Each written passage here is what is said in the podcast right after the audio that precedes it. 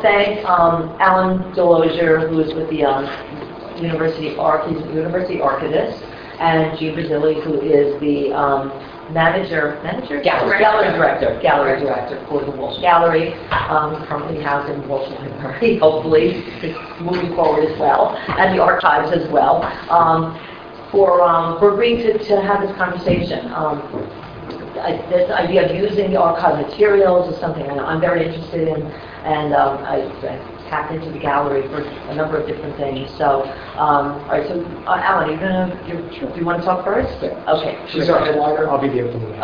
All right. so, uh, along the way. We were, Okay. yes. Thank you. Great. Thank you Thank you very much, Mary. And thanks to you, Melissa, for all your uh, support. Uh, Thanks to everybody for coming. And thanks to my colleague, Jean. Now, it's my pleasure to talk to you a little bit about teaching outside the classroom. Some initial uh, unique ways of uh, engaging the faculty in terms of conversation and also in terms of application of primary source documentation. So what I'll do is I'll give you some examples. So if it looks a little like me, me, me, what I did, what I did, I'll explain that a little bit more. It's a collaborative. And I'll talk more about that in a moment. But first, just in case uh, any of you are unaware, I just want to give you sort of a background about what we do in Archives and Special Collections. Um, I'm not going to read every slide because that would be probably painful and tedious, especially in at lunchtime. So I have handouts for everybody. And as Mary said, this is going to be uh, film for later usage, so you can always stand on content. That's my disclaimer. But anyway, what we do is we work with uh, the community, faculty, students, administrators, the general public. Even today, we have a researcher from New York who's doing research on a project called The People of Hope. So you never know one day to the next who's going to come in and what they're going to request. With that said, our major three collections encompass, of course, institutional history Seton Hall University. Um, institutional records are very popular, especially in terms of class assignments, but also in terms of administrative needs. Not a week goes by that we don't get a handful of requests at the very least in terms of various aspects of university history. But then we get into the Archdiocese of Newark, which is a story unto itself. Um, we are the repository for the historical record of the uh, city of Newark, but also on a great grander scale, the Catholic New Jersey experience. What we do is we collect a number of parish histories, uh, research articles, and different materials for different Catholic parishes throughout the state of New Jersey. Just a very short history lesson. The Diocese of Newark was created in 1853. And before that time, New Jersey was split between the uh, Diocese of New York and the Diocese of Philadelphia. And between 1853 and 1881, Newark had the entire state to itself in terms of spiritual jurisdiction for Catholics within uh, the state. And from 1881, the Diocese of Trenton was created, and that split, and then there were further splits as we went into the later 19th century, 20th century. So that just gives you sort of a background about some of our major areas. And this gives you gives you a little bit of a date range on as well. Seton Hall University from our founding date, 1856 in Madison, 1860 when we moved to South Orange. As I mentioned, the uh, diocese, and then later Archdiocese of Newark, 1853 to the present. And earliest documentation, and this is interesting, I'm working on a book about early Catholic documents within New Jersey from various repositories, including our own. In the 17th century all the way up to the founding of the uh, diocese. And then we also have various specialized manuscript collections. That's something that a lot of uh, academic and even uh, any type of institution has an archival repository hangs their hat on in terms of uniqueness, specialization, and trying to have that unique dimension that'll help in terms of promoting what they do, but also offering the public something very fresh, special, and very um, interesting in terms of their own research agenda. So our big three are political, religious, and cultural. Now, we have various papers that have connections to Catholic New Jersey or Seton Hall. For example, Richard J. Hughes, the first Catholic governor of New Jersey, um, who was elected the year after President Kennedy. And a lot of interesting materials in that collection, for example, about civil rights movement. New Jersey during the 1960s, a very interesting time in terms of uh, what's going on statewide. Bernard Shanley, who was President Eisenhower's main administrator, one of his uh, secretaries, who also ran for senator in 1958. and other types of political collections that give the uh, outlook about New Jersey and also um, local, national, and actually international perspective, depending upon the content scope. But this is for a later visit for more details. And then religious, which is natural as a religious institution, Seton family, on side, Mother Seton. We do have one letter in our collection that was written by Mother Seton in the, uh, in the 18th century. And it's interesting in terms of family connections going forward. Various um, children, grandchildren, and other relatives in the family are connected to various papers that we have. And also a wonderful Judeo-Christian Studies Institute. Father Lawrence Frizzell, and um, his continuation of educating people within this particular discipline. We have the oldest uh, Judeo-Christian Studies Institute in the country, apparently affiliated with a uh, college or university, 1953. And that gets a lot of usage, and it's really a great opportunity to educate people, not just on Catholicism, but on the wider scope of religious thought, feeling, and practice. And then cultural, just one example, is the UNA USA collection. United States Association the United States of America. Long-standing ties to the School of Diplomacy. A book has come out of our papers that we've had on the campus. There is programming and website development in terms of educating people about what the United Nations is doing, especially from a domestic uh, standpoint and support group. And then, of course, our uh, URL. We try to sneak that contact information wherever we can. So the handouts are there, and again, for people who are watching the site, we can go from there. Now, just very briefly, resource types. Again, most people, when they think of traditional archives, I know the term archive or archiving or archives, I was thinking about a whole new meaning in this technological world, you know, archiving an email. And, oh, yeah, yeah, yeah. So, for example. But in terms of uh, old school, traditional types of resources, paper, photographs, artifacts, and other types of things that really connect in terms of the field, but also gives a unique dimension. Formats, we embrace any type that has an information need to it in some form or fashion.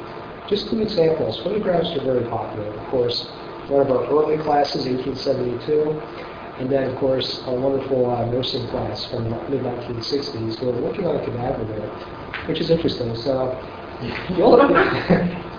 hey, you never know what you're going to find in photograph images. And of course, the old saying, "A picture is worth a thousand words." Maybe not a thousand, but you know, every picture tells a story and it gives context to a particular event, person, place, thing, and so forth. So all this ties together, regardless of format, in terms of the importance of uh, progressing and uh, promoting archival endeavor. Okay, I say from traditional to digital and beyond. Now, I want to thank Mary for this because we have the seed grant for, uh, you know, one of the ones that we're doing. Interfaith Dialogue, Ethnicity, Gender, and Racial Studies is just one of many digital projects uh, that have used archival resources to some extent within various faculty projects. This is one that I've done in terms of um, trying to do some of our materials. This hasn't been updated in about a year, but it's on the launch pad to add more content. And of course, the uh, well, the, the opening graphic there is from our very first edition of the Catholic Advocate, which is the uh, uh, newspaper of the Newark, 1951. And it pretty much spells out what the um, goals and the uh, themes of the study are going to be. Don't worry, there's more content except in one image. So. we have lots of images, lots of text. So this is very smart. Thank you. Absolutely. What year is that from? 1951. Okay. So, and the spotlight and so forth. So just one among many examples. Mm-hmm. And as I mentioned in the beginning, it's not just about me, it's about everybody. Collaboration is one of my favorite words. It's mm-hmm. something that I really take to heart because the philosophy of archival association, especially the way you know I try to uh, approach it and so forth, I'm very humble. And a lot of the research projects that come in, student endeavors and requests that come in, some people ask um, or say, all, says, oh, I'm an alumnus. No, we're happy to help you even if you're not an alumnus. And this might be a double question, but no, no such thing. If something is important to a person, the way I look at it, that has to be treated with really high respect in terms of finding as much information as we can. And if we can't find it, or partial it, we always try to um, you know, connect with somebody else or some other repository or have you so these are the big three, true collaboration and partnership. Any request that comes in is a partnership. Yeah, it's not just about me getting a box or something and somebody researching. No, it's about the person who's exploring what we have and trying to be exhaustive. Thoroughness is really important too. Mutual learning and sharing. I learn from. And then anybody who comes in, it's, they're, they're teachers to me and teachers to society. They're um, really educating individuals. And if they're in a class, they're educating the professors as well. So I really take this to heart as well. Learning and sharing. Again, continued exposure and opportunity. Keeping, uh, you know, it's hard to promote the archives and you know, uh, we really want to do like some uh, gala and other types of uh, events. We're always open to ideas about promotion. Always trying to promote uh, people know about what our awareness is. Sometimes it gets um, buried in the course of the semester, but with that said, this is part of why I'm happy to be here today, and thanks to Mary for allowing me, myself and to speak about opportunities for faculty to help the cause forward in terms of um, sharing what we have. Nicholas Mutual Archival Association. Um, basically, again, encouraging usage of primary sources, regular affiliation. This is always the goal in terms of, regardless of what discipline, what theme or subject. Hi, just wanted to bother you really.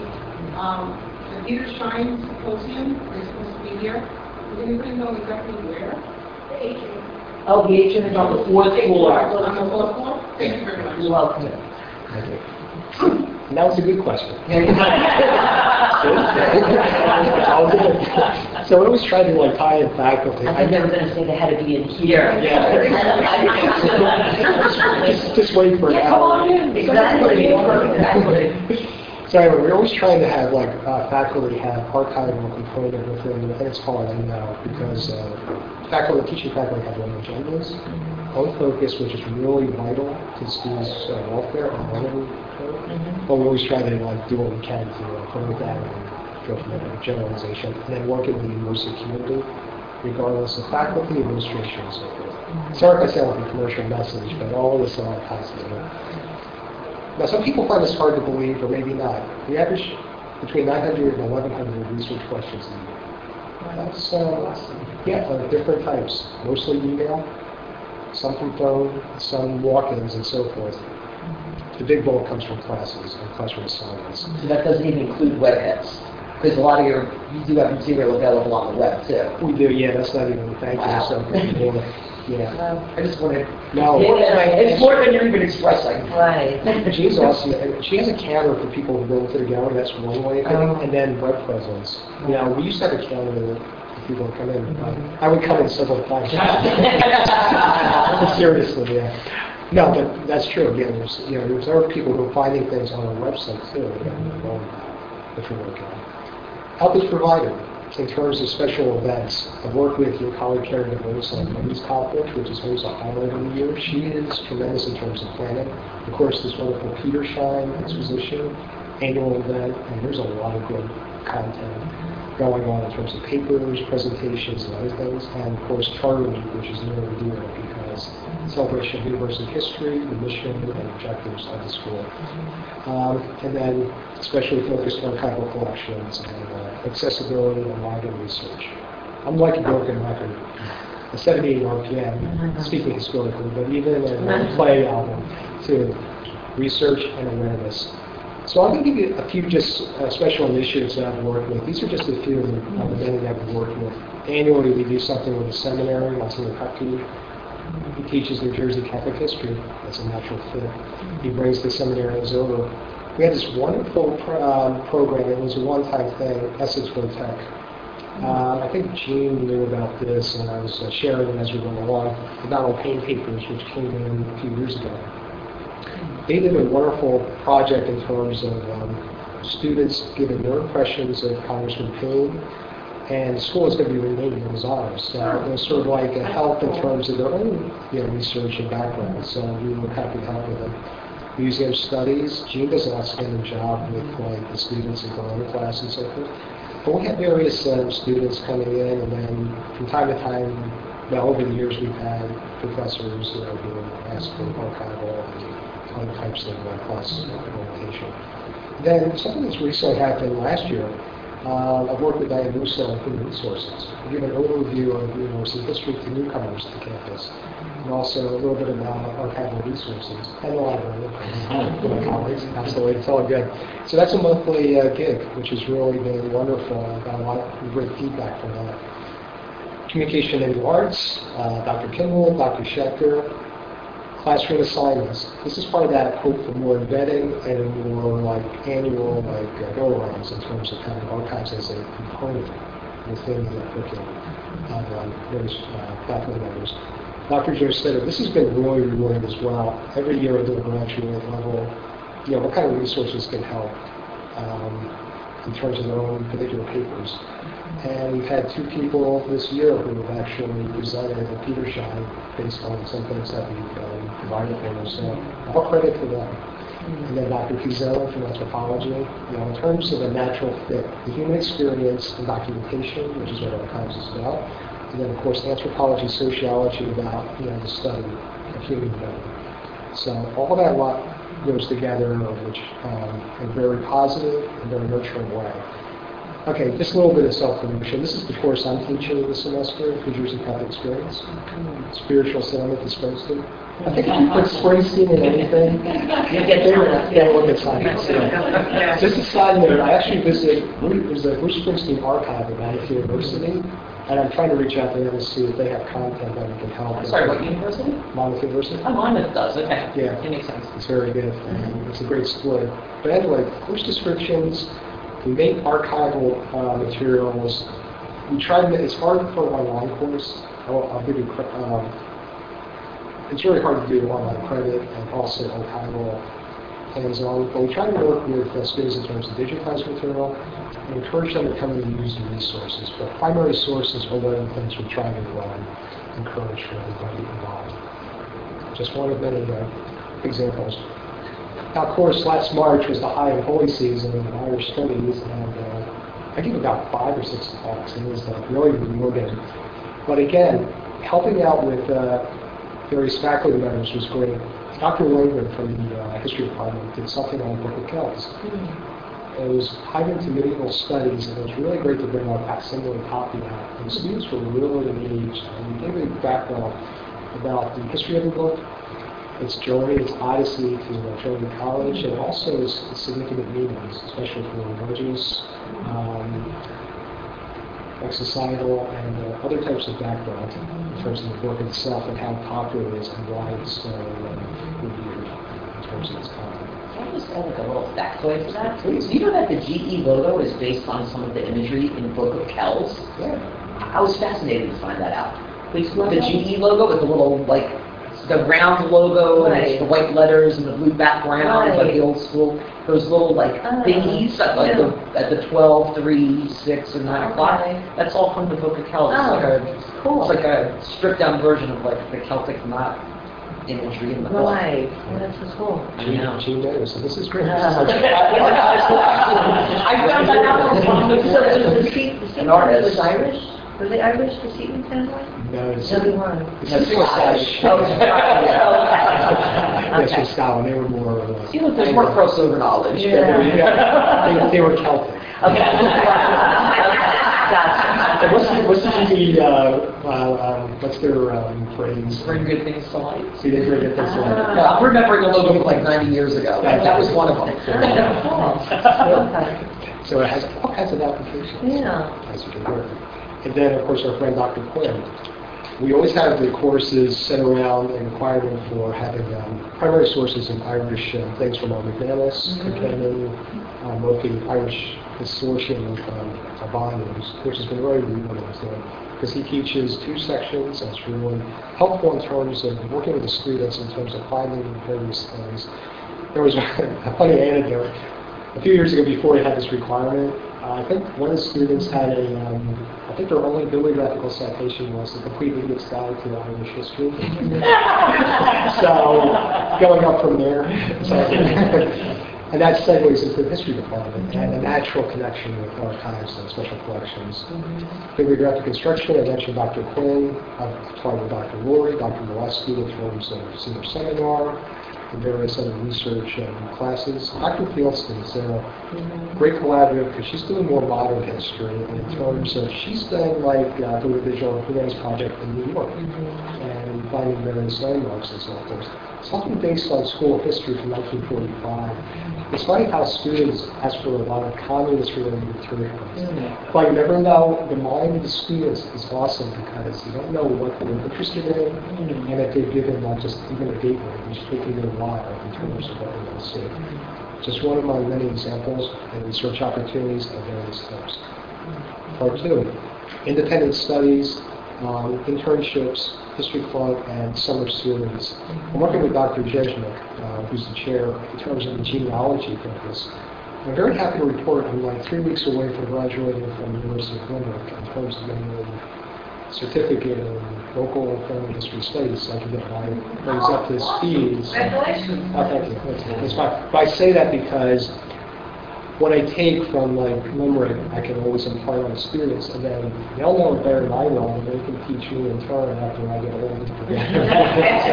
so it's, it's cyclical too. Yeah. It's all very. So is the genealogy and family history, is that one of the, like, the the boot camps being offered at the end of the summer, uh, the Great Minds experiences? Thank you. Yes. There you go, okay. I was gonna. I want to say boot camp. I was. Yeah, well, they that- was what they always were called, but, yeah, okay, so the Great, okay, They terrific. changed that term, we don't need Yeah, to camp. Yeah, gonna call it- Great Minds experiences. So I remind the great minds. I remind It's a little more catchy. Yeah, right. I remind the great minds to educate me. So Yeah. thank you. That looks like fun. Okay, I'm going to move along here because out of time. Internship, internship practicum projects of various types, it's run the gamut. Um, nursing, humanities, and so forth. The nursing one's really interesting. We have a bunch of faculty members from the School of Nursing who are interested in preserving their history. So working with them in terms of seeing what we have, doing things in terms of eventual digitization, but really making sure they know what we have in our collection, and also helping in terms of promoting among the nursing faculty, you know, different initiatives, and going forward. And we're happy to report we've had two students over the last uh, three years who have gone on out of, you know, their own majors to library school, and, you know, archival science. So it's been really gratifying. Okay, symposia, conferences, local history. We've done a lot of things over the past um, few years. And again, I say we because I work with a lot of organizations in terms of what's going on. Um, and I always try to, I'd say 9 out of 10 presentations have some component from our collection in it. And I try to promote wherever we can, and that's all part of the, uh, the connection with the community. Not only academic, but uh, public history as well. This is one example I wanted to bring up. This is like one of my favorite weekends of the year. It's called Dance School. It's an Irish immersion for K to 12 students. I've been doing this for about 10 years, and it never gets old. These students are really engaged. They learn all types of aspects of Irish culture, sport, language, art, literature, and so forth. And one of the things that happens is that they really learn and apply their handouts with information and so forth. And this thing is really well structured, and we're trying to build on this for, it's sort of a model for an uh, adult school, but also in terms of other types of uh, historical and enterprise, not just Irish, but things down the road. So it's something that, if you want more information, I'm happy to provide it.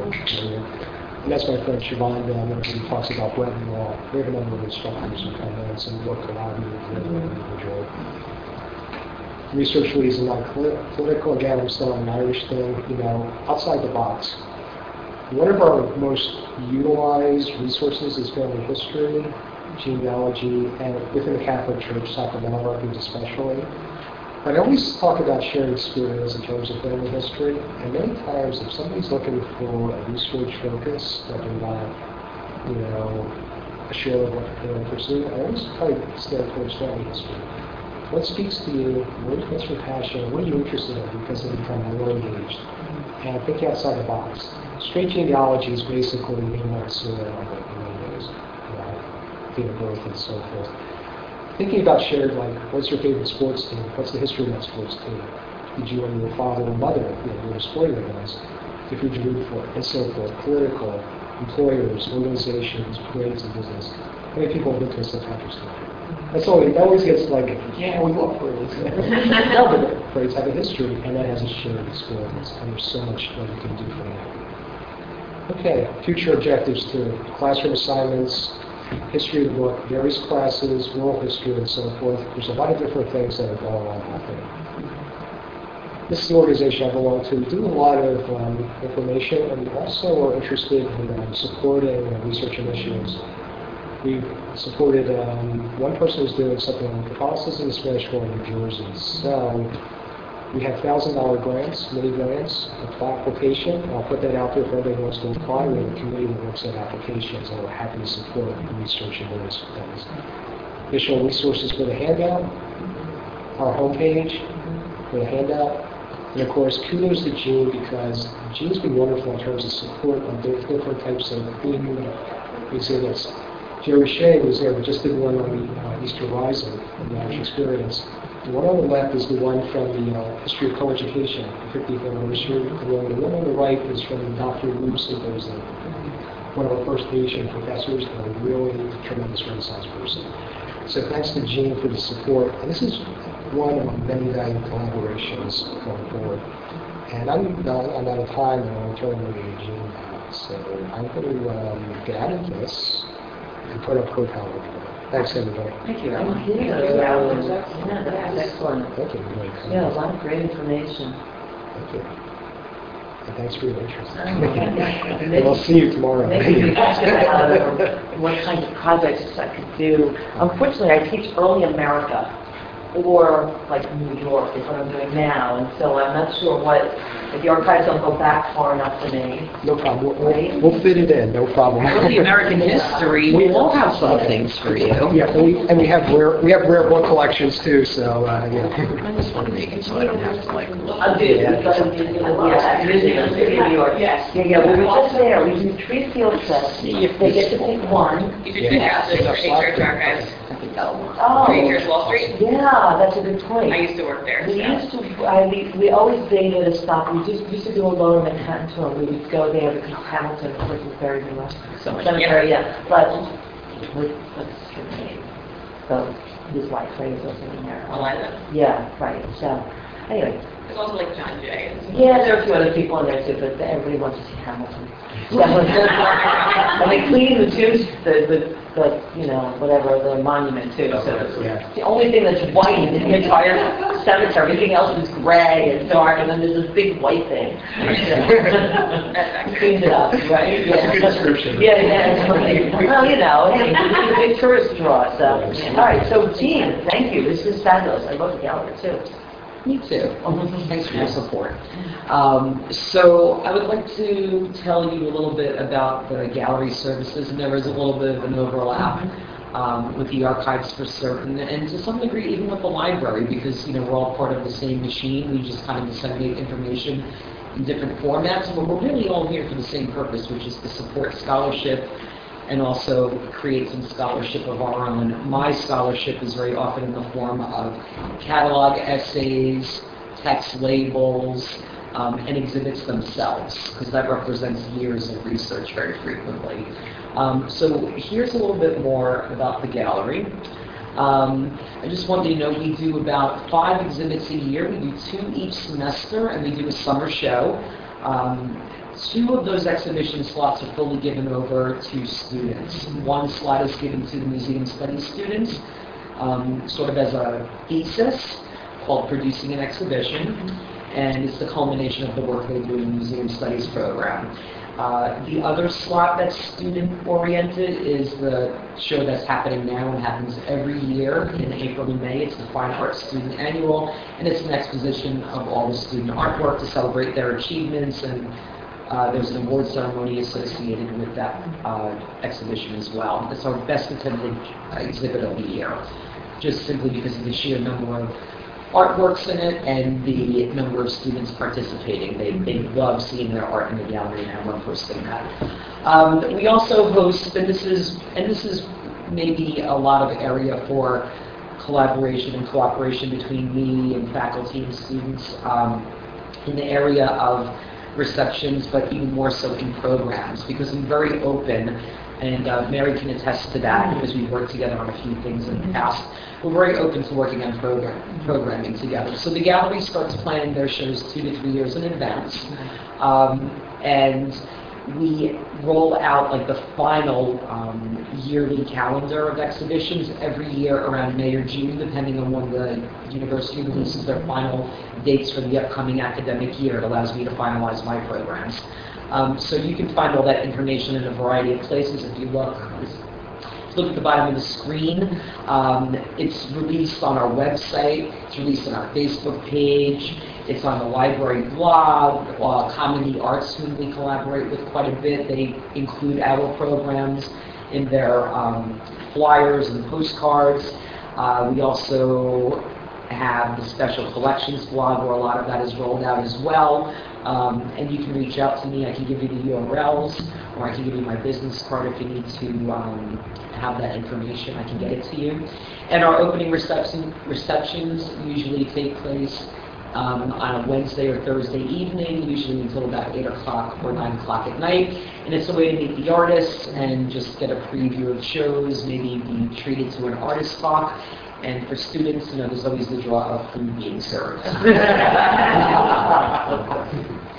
but here's really the crux of where uh, my philosophy for the gallery is and the philosophy of the library with regard to the gallery. It's really a laboratory for learning. We're using primary uh, Thank, thank you. We're using primary objects as, you know, primary source materials as a way for learning. And that can happen in the context of an exhibit in the gallery proper, but that can also happen in terms of searching our collections, both looking through our database.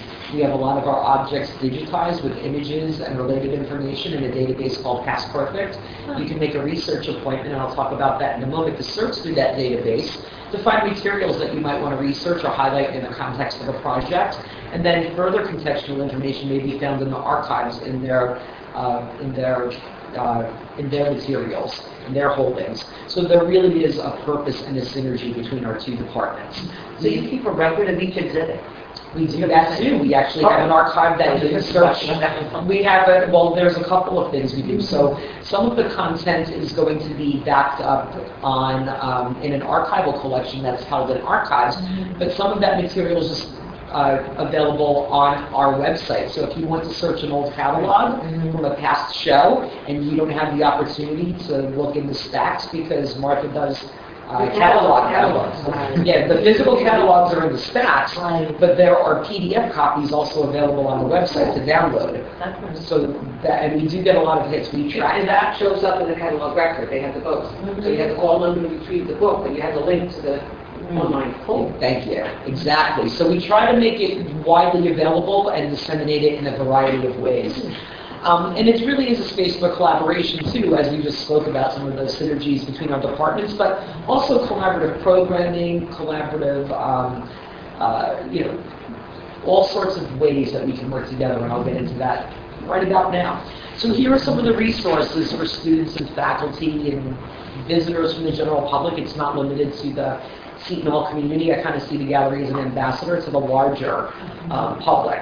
So we do host class visits, and they can be independent visits where the professor has a specific uh, series of talking points or a lecture in mind, and I'm totally cool if you make an appointment with me, just so I know to expect you, make sure I have adequate staffing, uh, make an appointment, and you can guide your class around the gallery if you know what you'd like to speak about, or you can have a guided tour, and I'm more than happy to take you through the subject matter and show you some highlights of the show, and I can tailor a talk for any number of purposes. Uh, we do also do self-guided student visits or independent visits. Very often professors will assign extra credit coursework or just coursework based on a writing assignment, like a creative writing assignment, or a small research project that may entail the use of something in the context of an exhibit. We also host those research appointments I told you about, so you can actually physically search our database, but after you find something that might interest you, you can make a secondary appointment. We can't do it in the same day, um, but we can make a secondary appointment where we can make the actual object available to you so that you can see it, um, because as we all know, a gallery, it's wonderful to search things digitally, but really the object um, in person will tell you so much more. As Alan mentioned, we also have the opportunity for display windows, and that is that So display windows, there's an interface where you can request a display window. I'll talk about that in a second and give you the URL. Um, it's on a first come, first served basis. It's available to the general public, students or faculty. Um, I'll get into the specifics of that in a moment. This is just the overview. And we also um, I mentioned earlier that Mary and I have worked together. So in the past, we've had things like um, a show with the theme of the novel Moby Dick, mm-hmm. and Mary was wonderful and brought in a, a scholar who created the Moby Dick um, digital archive. Mm-hmm. And so he gave a talk during the run of the show, and so it was two different angles uh, to explore the same subject and it brought in two different audiences, and it was another way to reinforce the themes and the subject of the show. And it was fascinating to see some of those original galleys in like super high res, and with the context of like what it was like for Melville while he was going through the publishing process. So let's talk a little bit more about class visits and guided gallery tours. Um, here's an example of Dr. Jürgen Heinrichs talking uh, along with myself. We kind of played tag team on that one. So I'm very flexible. I can work in, just ask me if you have an idea. I don't want to dictate what your classes need or what your professors might need. You, you feel free to come to me and be like, hey, I want, I want to do this. How can you help me? That's what I'm here for. So this is me speaking to Dr. Heinrich's class, Art and Human Needs. I had a photography show up at the time, and it was about um, the gas station as a cultural commons, basically. So it coincided with the art and human needs, right? A locus of human activity, fulfilling needs of small towns, but it also supported another module in his class on photography and American life. So um, there was a lot of overlaps there with the show. And we kind of just figured this out on the fly. And I like to do things in a conversational manner. I'm not really a lecturer. I like people interrupting me and asking questions, and as Alan said, I probably learn more from the public than they learn from me. That's the wonderful thing about teaching and giving tours. Um, here's another instance, and this, these are just ideas. I don't mean to impose. It's just an example. Um, this is another gallery tour that I gave to graphic design students. And then after the tour, after they were treated to the subject matter of the paintings on display, which related to graphic design, they gave, they um, basically did presentations of their final projects. You can see the student on the left holding up their graphic design project and explaining it to the other classes, other classmates. And then we gave them feedback on the efficacy of their projects. So um, it basically served as a critique, a laboratory, rather than doing this in the classroom. And with the with the um, paintings behind them, it kind of made the subject matter a little bit more palpable. And I think also it frees people up when you're not when you're not in a classroom with chairs and desks and a rigid structure and people are kind of roaming around. They feel a little bit free to open up. And some people are better learners um, in this kind of context. Um, sometimes they just don't do so well learning out of a book or from a lecture. So this kind of draws people out in ways that are beyond um, interactions in the classroom. So um, during these tours, we can use uh, primary source materials to illuminate concepts that are introduced in the classroom. And there can also be follow-up exercises where the students come independently or you can do something in the classroom. So uh, some examples are, you know, writing of short papers or creative essays. I've had students base business plans for the Stillman School of Business on, you know, putting together an exhibit or running an art enterprise, and that was really fascinating for me because uh, business of art is one of the things that I think is re- I, I talk about extensively. Um, I do a lot of lecturing, like Alan, and a lot of promotion of the gallery in Seton Hall outside of the university, and these are some of the things I speak about. I've also had students in journalism write about exhibits or just gallery operations in general, or highlight student interns and what they're learning in the gallery. Um, again, that laboratory for learning is not just about art objects, it's about hands-on learning for people going into the arts or the humanities. Um, some people have done photo essays based on um, exhibits, and um, there can be a written analysis, either formal or uh, critical analysis or contextual analysis of some of the exhibits that they're viewing. Um, but again, if there's other things that will help you in your classroom or help your faculty, um, I'm all ears. Like I don't want to dictate what works for you. I'm here um, to assist you in any way I can. So with regard to independent and self-guided student visits, here's an example.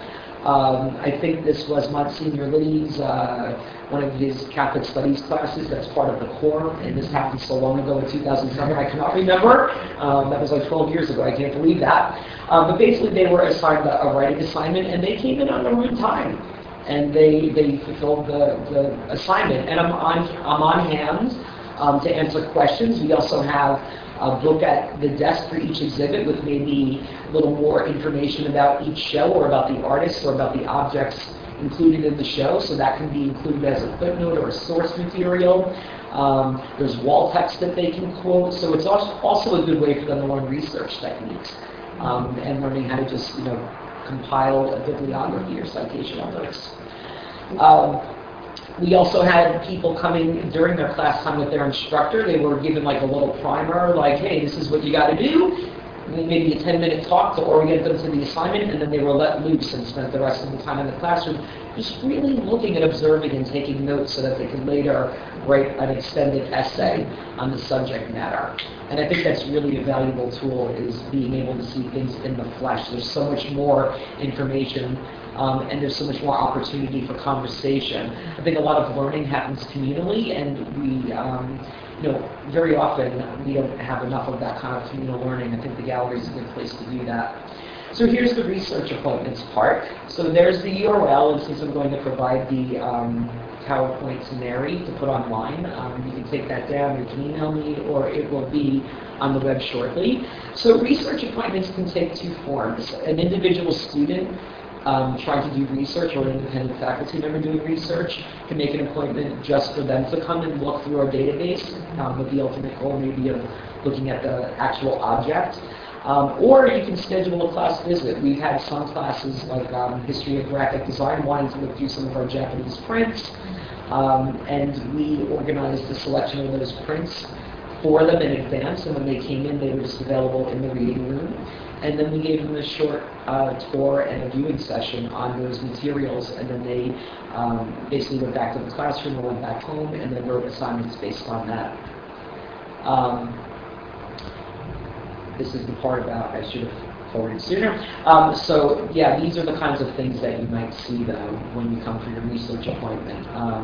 Here are some of the things we've got, and this is by no means limited to this. Not everything is in the database, we're working on it. It's a very long process, um, but we have Native American artifacts like that basket you just saw. Uh, we have an extensive print collection that includes like contemporary prints. It includes 16th and century, 17th century etchings. We have things from Salvador Dali, uh, George Rouault, uh, Pablo Picasso. It's, it's unbelievable uh, what we've got back there. I would love to share it with more people. We have a lot of sports ephemera in the form of banners, costumes, uh, uh, all sorts of materials, baseballs. Um, we have a lot of scrapbooks. We also have a Greco-Roman collection of coins and antiquities. We even have a few, believe it or not, some Byzantine textiles. Very small fragments, but they're there. We do have them. We've got a lot of sculpture, and that includes wooden sculpture. It includes contemporary sculpture. It includes marble. It includes bronze sculptures. Many of them are busts, but some are contemporary sculptures that are interactive. Uh, we also have a lot of drawings in our collections, original graphite or pen and ink drawings. Uh, we also have a lot of Italian art and artifacts, including this beautiful wooden carved panel that's painted. It's actually a panel from the Sicilian wedding cart. Um, and that is in our collections. And then we have an extensive collection of Japanese woodblock prints, Chinese ceramics, Chinese scrolls in my catalog yet. Don't get too excited, but we're going to start cataloging that in September so we can roll them out and make them available for researchers as well. Um, if you'd like to, to request a display window, the uh, windows that Alan was speaking about, here's the URL. Again, they're open on a first come, first served basis. We have, we used to have six windows, now we have three windows. Um, so the earlier you book them, the better. Um, and pretty much they're available for all sorts of reasons. If you want to advertise your upcoming event, like Petersheim, there's a window for that right now. Um, Alan has taken advantage of the windows to promote talks or commemorate certain historical events. A lot of students have used this for scholarship. I've had students that studied abroad and were offered an extra credit assignment. So some of them got very creative and they did a photo essay in the windows to highlight their scholarship and their professor gave them extra credit. Even if you don't get extra credit for it, it's a wonderful way to share your journey with people. And I've had people do it just for, uh, you know, the enjoyment of doing it and sharing. Um, sharing your experiences with people. We can also highlight faculty scholarship in the windows in any form. We've posted um, displays of recent publications from different colleges. Um, We've also displayed artwork done by students in all programs, whether they were taking art as an elective or their art majors. Um, we also had nursing students. A lot of nursing students, believe it or not, do quilts and make sculpture and paint and draw. So we've done windows highlighting that. Um, and staff have had windows as well um, of their artwork or their scholarship.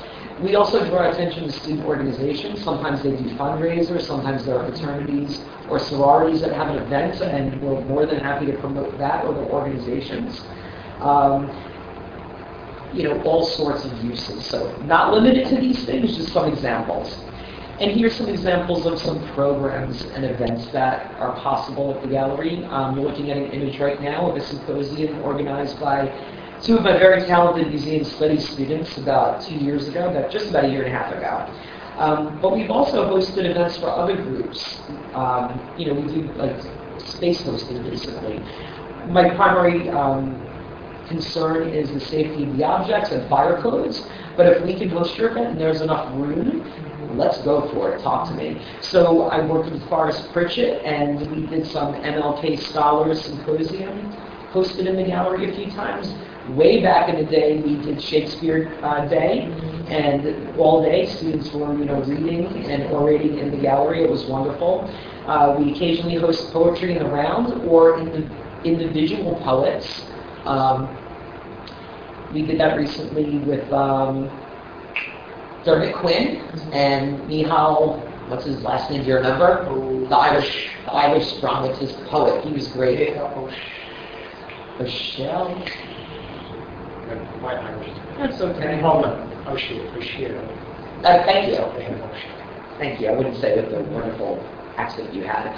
Um, we've also been some uh, hosted digital humanities programs, uh, like the Moby Dick Archive. Um, we've even done some teachers in service workshops. So I worked with, back in the day, I worked with um, graduate education students that had to fulfill coursework. Um, and we also had teachers, uh, K through 12 teachers, that needed to do their uh, in-service credits for professional uh, professional education. So the graduate students basically fulfilled, they created lesson plans working with students at the Ivy Hill School, and then they took those lesson plans back and held a workshop in uh, University Center downstairs and worked through those lesson plans with K-12 teachers who then got credit and um, were able to keep up their certifications. So we can do things like that. Um, and we got a little bit of grant money to facilitate that. And at the end of the hands-on workshop with the students and teachers, then we used the display windows to highlight their artwork. So it was like win, win, win, and it was like a series of permutations of how we could work with the students and the Ivy Hill uh, School at the same time. I can host talks and lectures that you might organize. Um, whether, whether, whether or not the subject meets with what we're displaying in the gallery, that's the material. I think it's all culture. Um, so, you know, constrained by what's on exhibit just at that moment. Um, it's a really nice backdrop if we're able to host your event. Much, much more cozy than going to some kind of generic place like the Beck Rooms, although I use them a lot too. Um, we've hosted film screenings, particularly films that were produced by students for their um, classes. And we've hosted lectures by students and faculty. Uh, we've had musical performances in the galleries, you know, like, like chamber music kind of things. Um, and we've had crowdsourced projects like pop-up museums, or I've worked with uh, artists who wanted people to reflect on the content of their artwork. So we've had uh, little art making sections in the back where people could make art in response to exhibits, and then we uh, posted their art in the back of the gallery, so they were on exhibit too, and that was all documented. Um, and then we had something as simple as just a place in the back of the gallery with post-it notes and people could just write how they were feeling, or, you know, especially if there's difficult subject matter that's hard to digest, it's a way for people to reconcile their feelings and express them constructively. So all of these things and more are possible in the gallery. It's really a place for possibilities. So that's my last slide, and speaking of possibilities, I'm open to all of your ideas, so please, uh, just pick my brain and come and collaborate with us. If you need to reach me, there's my email at the bottom, and there is the URL where you can peruse our website and look through some of our uh, archived materials. And when I say archived, not in the same way, I'm using it in a much looser, non-specific term, but you can look through our, our past exhibits and catalogs um, at this URL. Thank you for coming and arranging this, and thank you so much for your time.